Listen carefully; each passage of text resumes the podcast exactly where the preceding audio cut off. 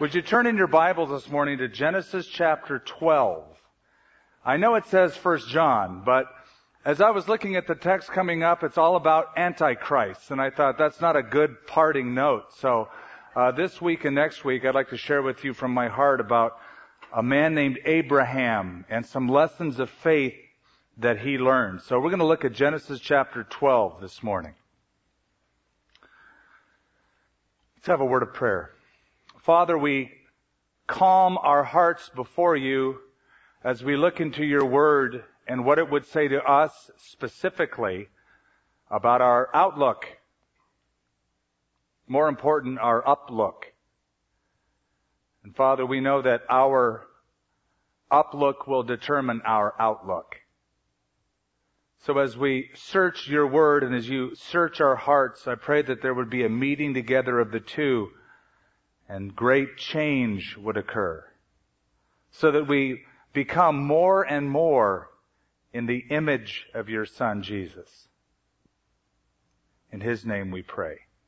Amen. Well, I was in Spokane, Washington in an airport and I saw the sign across the lobby that said, buckle up, you're going on an adventure. And I decided that's a great name for a message. So that's what this message is called. Buckle up, you're going on an adventure. Now, that was an advertisement for Southwest Airlines flying you from, I think it was Tahoe to Reno. And uh, it was all about the adventure you would have on their airlines. But that little statement is more true of Abram once he decided to follow God's plan than any other time in his life. There was this sense of adventure that God was kindling in him as he was going to now follow not his plan, but God's plan.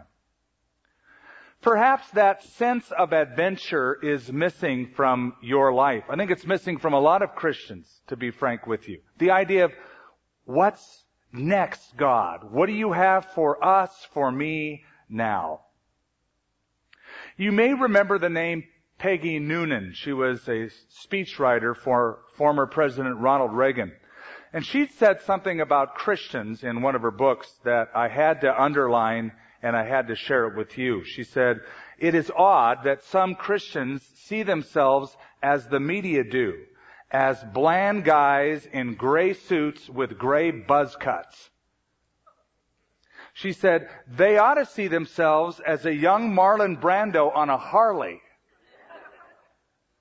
for they are the true anti-establishment, true rebels, and with a cause.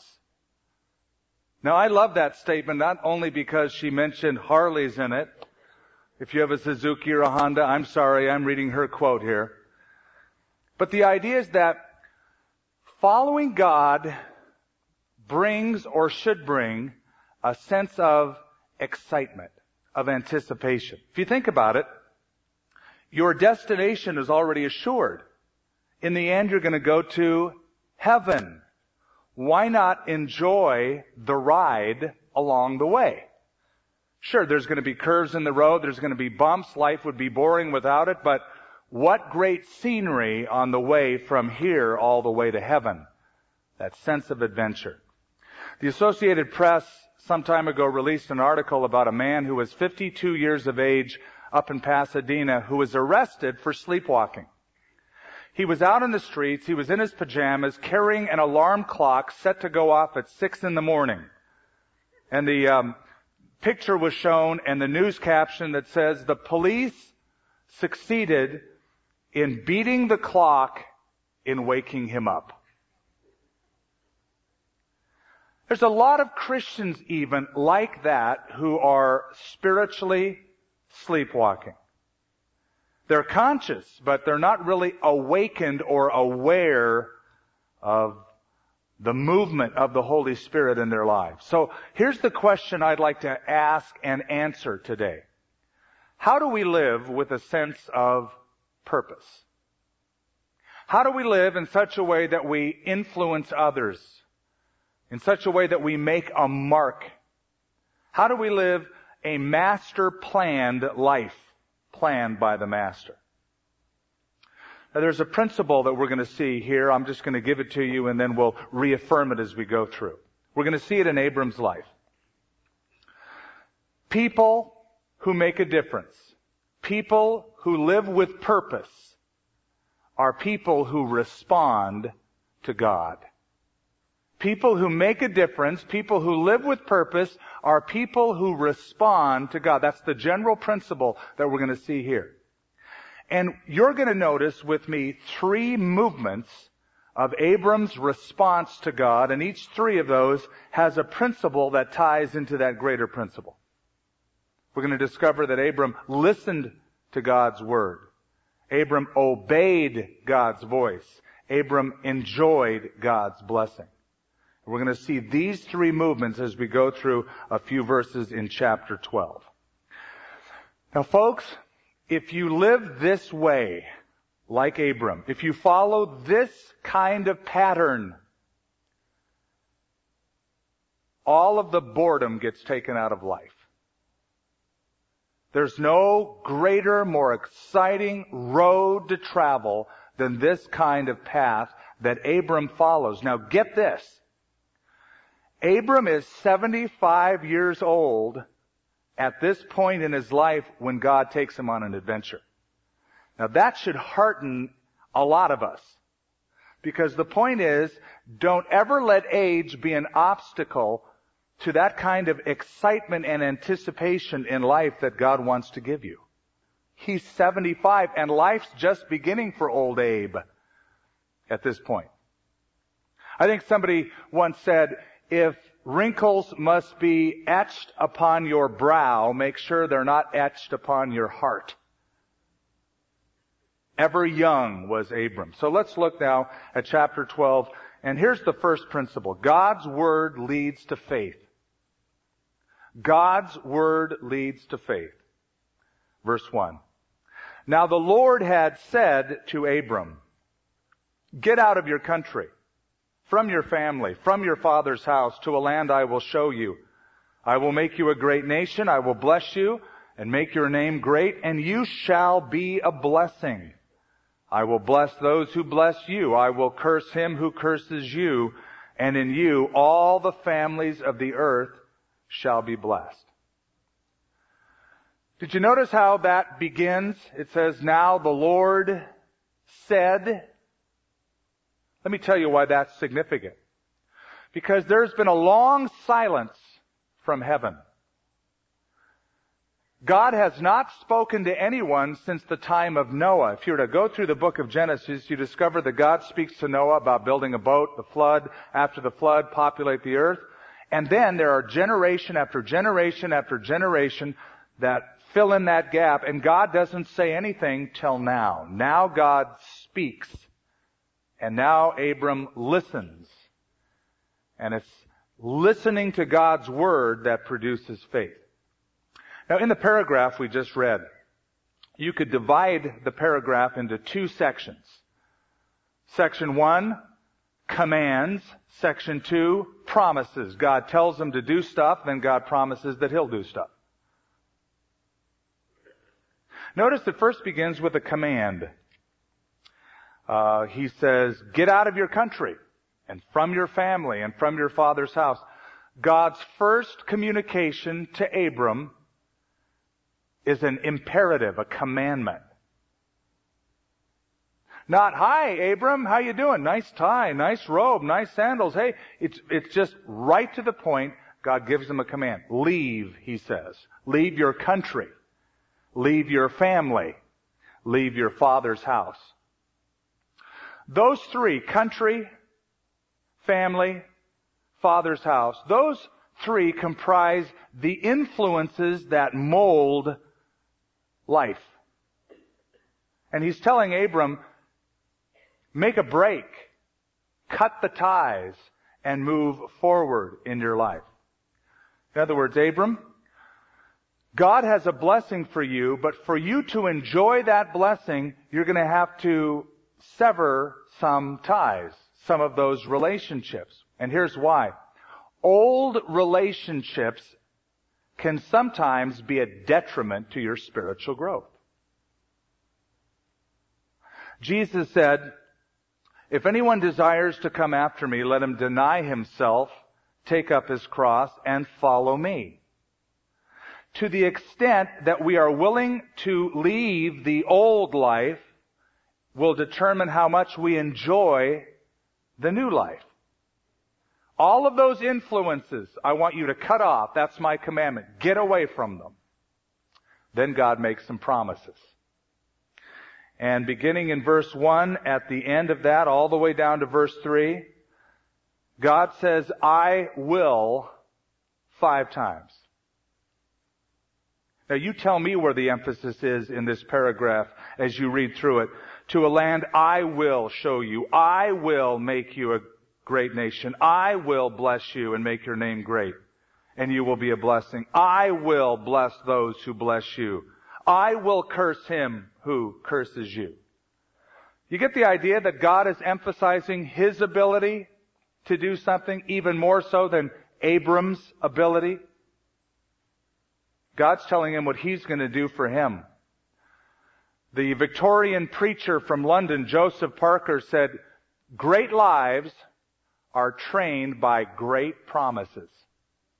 So once again, here's Abram listening to God's commands and God's promises. And as he listens to these commands and promises, faith grows inside of him. God's word leads to faith.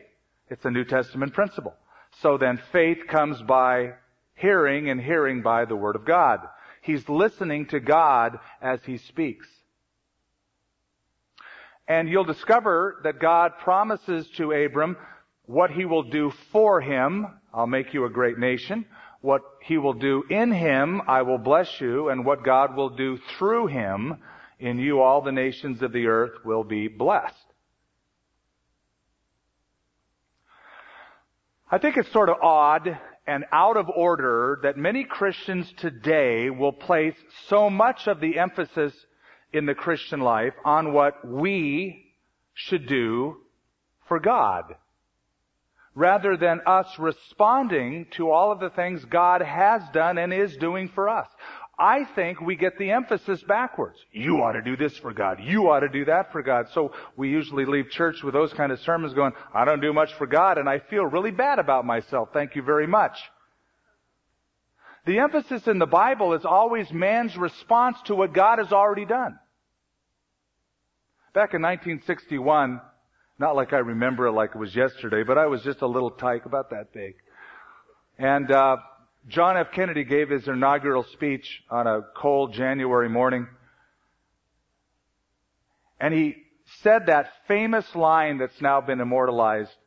Ask not what your country can do for you, but ask what you can do for your country.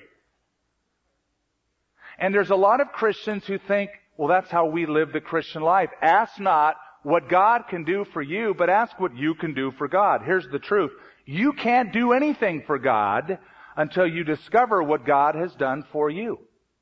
1 John chapter 4, we love Him because He first loved us. He initiates and we respond.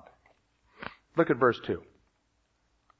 God says, I will make you a great nation. I gotta laugh at that. If you ever wondered if God has a sense of humor or not, that verse will tell you he does. God is saying this to a 75 year old man with an infertile wife. They can't even have a kid. And God says, I'm going to make you a great nation. How cool is that?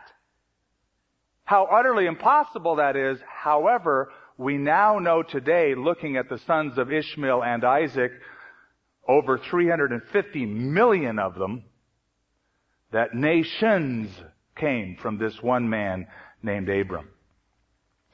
Now in hearing this, you might say, well, that's all fine and good for Abe, but this certainly doesn't apply to me because Skip, chances are I'm not going to become a great nation.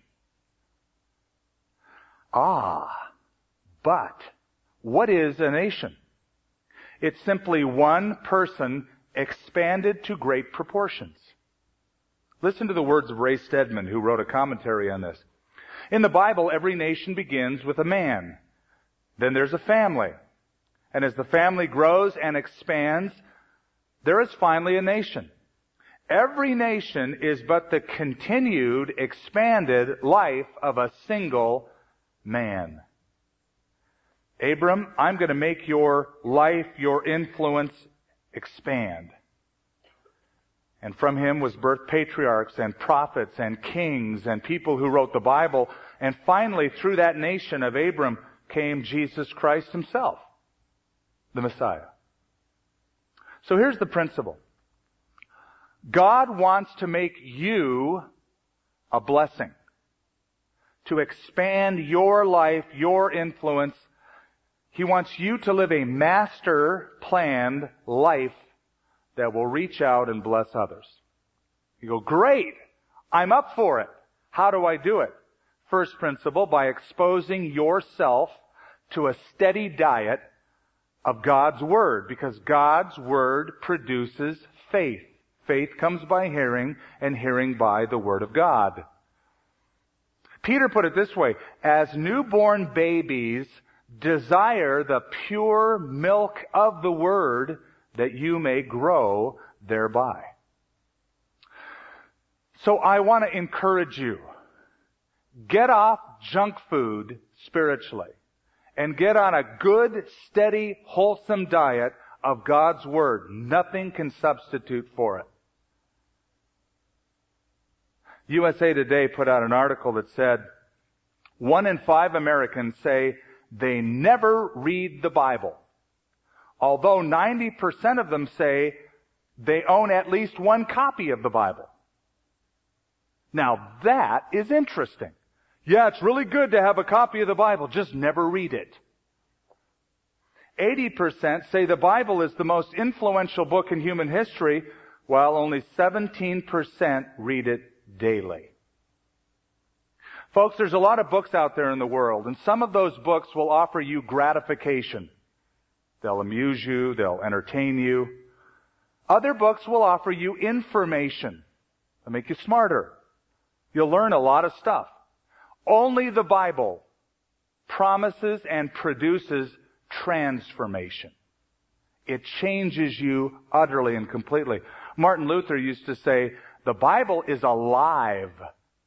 It speaks to me. It has feet. It runs after me. It has hands. It grabs a hold of me. So faith leads to obedience. Here's the second principle, beginning in verse 4. Um, no, hearing leads to faith. Second one, faith leads to obedience. Verse 4. So Abram departed as the Lord had spoken to him, and Lot went with him. And Abram was 75 years old when he departed from Haran, and Abram took Sarai his wife, and Lot his brother's son, his nephew, and all their possessions that they had gathered, and the people whom they had acquired in Haran, and they departed to go to the land of Canaan, so they came to the land of Canaan. Now look at that first part of that first verse in that section. It says, So Abram departed. In other words, he obeyed what God said. So God's word led to faith. His faith led to obedience. Now, after hearing, he does what God says. But here's the kicker. He didn't know where he was going. Right? In verse 1, God says, Get up and go to the land I will show you. That's future tense. God has not shown him yet. Now that's, that's a step of faith. Imagine the moving van pulls up to the driveway. Well, where am I taking this stuff to? I don't know yet.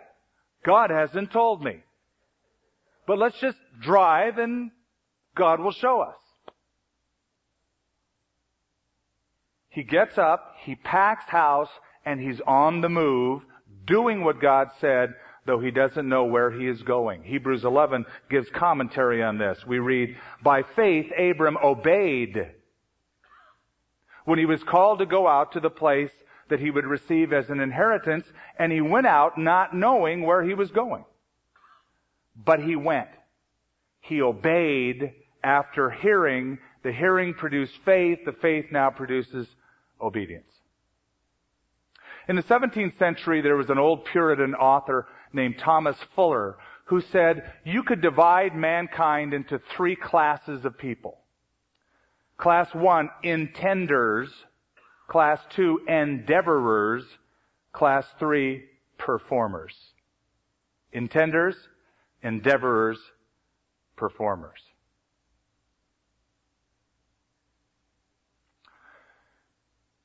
Abram's dad was named Terah.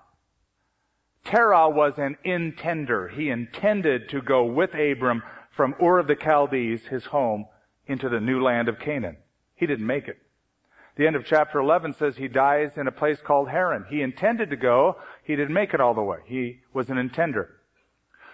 Lot, the nephew of Abram, was an endeavorer. He made it all the way into the land, but when times got tough, he refused to walk by faith. Abram and Sarai, or Abraham and Sarah they become, are performers.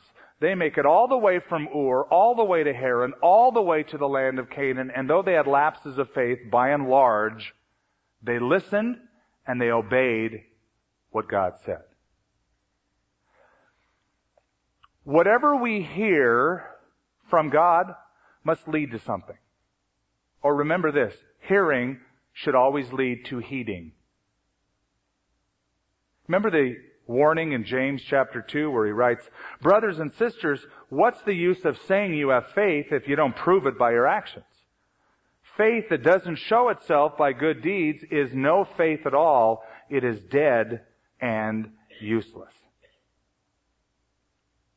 Did you know that the Bible altogether has 31,173 verses from Genesis to Revelation? And of those 31,173, most of them are found in the Old, a lot of them are found in the New. But if you were to tally up in that structure of verses of Scripture, all of the promises God made to man, you'd count, I believe, 700, 7,400 and 87 promises that God made to man. Now that's enough to live on. Here's the question. All of those promises God has made to you, what do you do with them? If you say, well, I underline them. You can go through my Bible and they're in yellow. Hey, that's cool. What else do you do with them? Well, I memorize them. Oh, great. Woo, alright, memorize them. Bible memory, that's good. And those are good first steps, but please, you can't stop there. The answer should be, I live by them. I take them to the bank. I cast myself upon them. They're my sustenance. All of those great promises that God has made to us. Stand on them. Trust them. Live by them. Hearing leads to faith. Faith leads to obedience. I heard a story about when America was being settled and it was winter and one of the settlers was coming up to the Mississippi River in winter. Night was falling.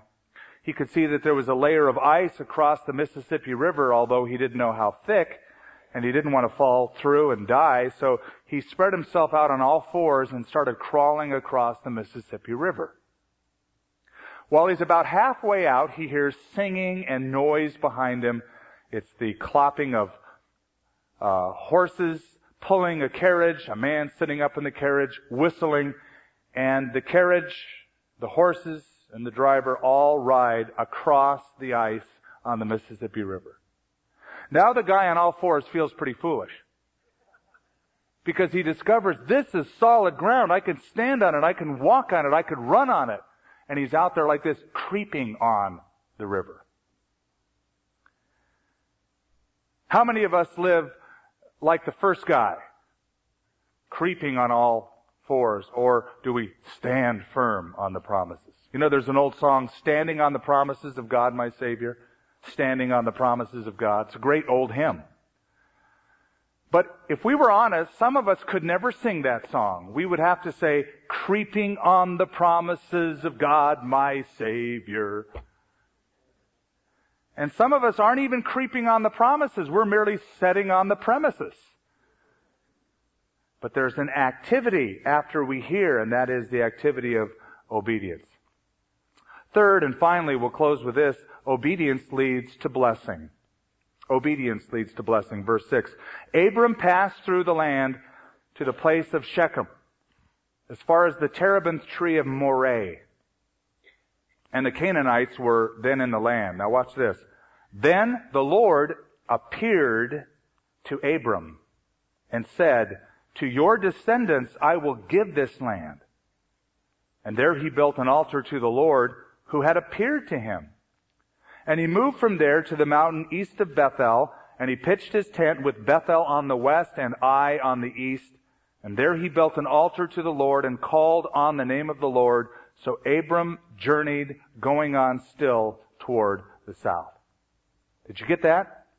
Soon as Abram obeyed God, God was there to meet him with two things. A new presence and a new promise. A new presence and a new promise. Verse 7, the Lord appeared to him. Now that's different than verse 1. Verse 1, the Lord just spoke to him. Gave him his word. Said, do this, and this is what I'm going to do. And he listened and it produced faith and he obeyed. Now that he obeys, God gives him more of himself by appearing to him. Now there's the principle. As we obey God, God will disclose more of himself to us. And that's a New Testament principle. If you draw near to God, He'll what? Draw near to you. Uh, it's, it's like God's up there saying, there's so much more I'd love to do for you. Will you please seek me and draw near to me so I can do this for you? Hebrews says God is a rewarder of those who diligently seek Him. Here's Abram diligently seeking God. Here's Abram drawing near to God, and here's God lavishly rewarding Abram. With a new sense of his presence, he appeared to him. And then, a new promise. I'm going to give this land to you and your descendants forever. So, with every step of Abram toward God in obedience, God made a step toward him in opening up, disclosing, revealing more of himself. In closing, I want to ask you to compare and then choose between two ways to build and live your life. It's pretty simple. It's the choice of the way of the world or the way of God. The way of the world is make a name for yourself. The way of God is don't worry about it, let me make a name for you.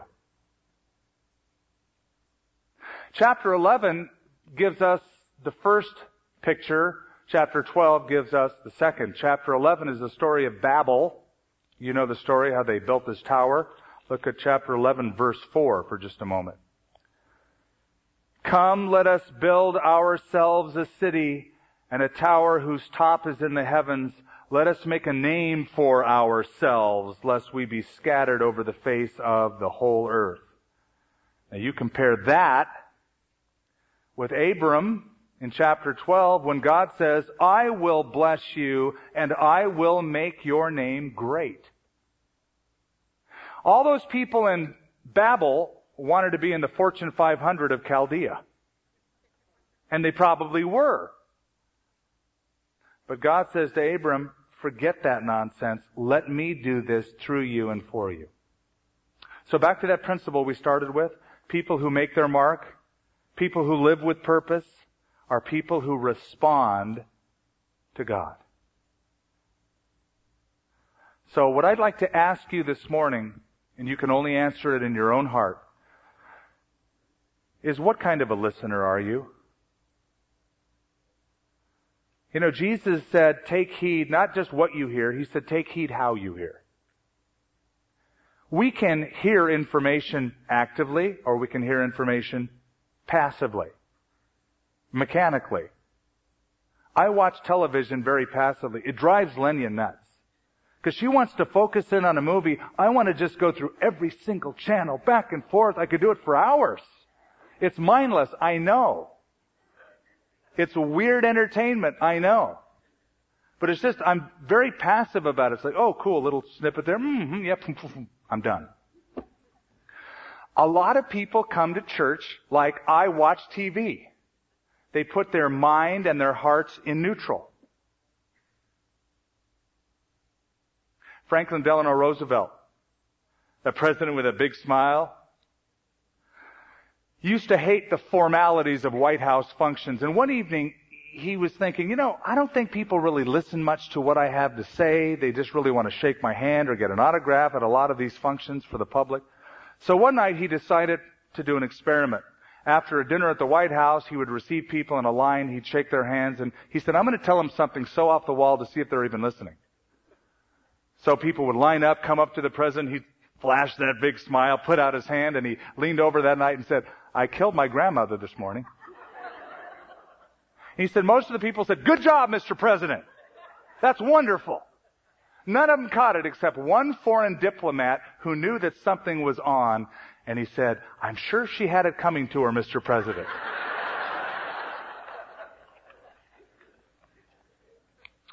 Maybe we should place a warning sign outside every church that says, warning, danger ahead. Hearing can be hazardous to your health. You say hearing, God's Word, can be hazardous to your health. If in hearing you don't take the next step of believing and acting to experience the blessing, then a callus forms over your heart. Pretty soon you become a professional churchgoer. You listen to sermons every week. You start grading them instead of applying them. And the writer of Hebrews says, Therefore we must give the more earnest heed to the things that we have heard, lest at any time we drift away from them. Let's pray that doesn't happen. Heavenly Father, all of us are exposed to the Word of God throughout the week.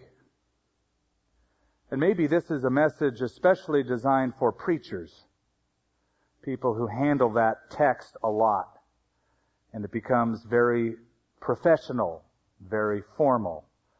But any of us, all of us can get into the trap of hearing, reading.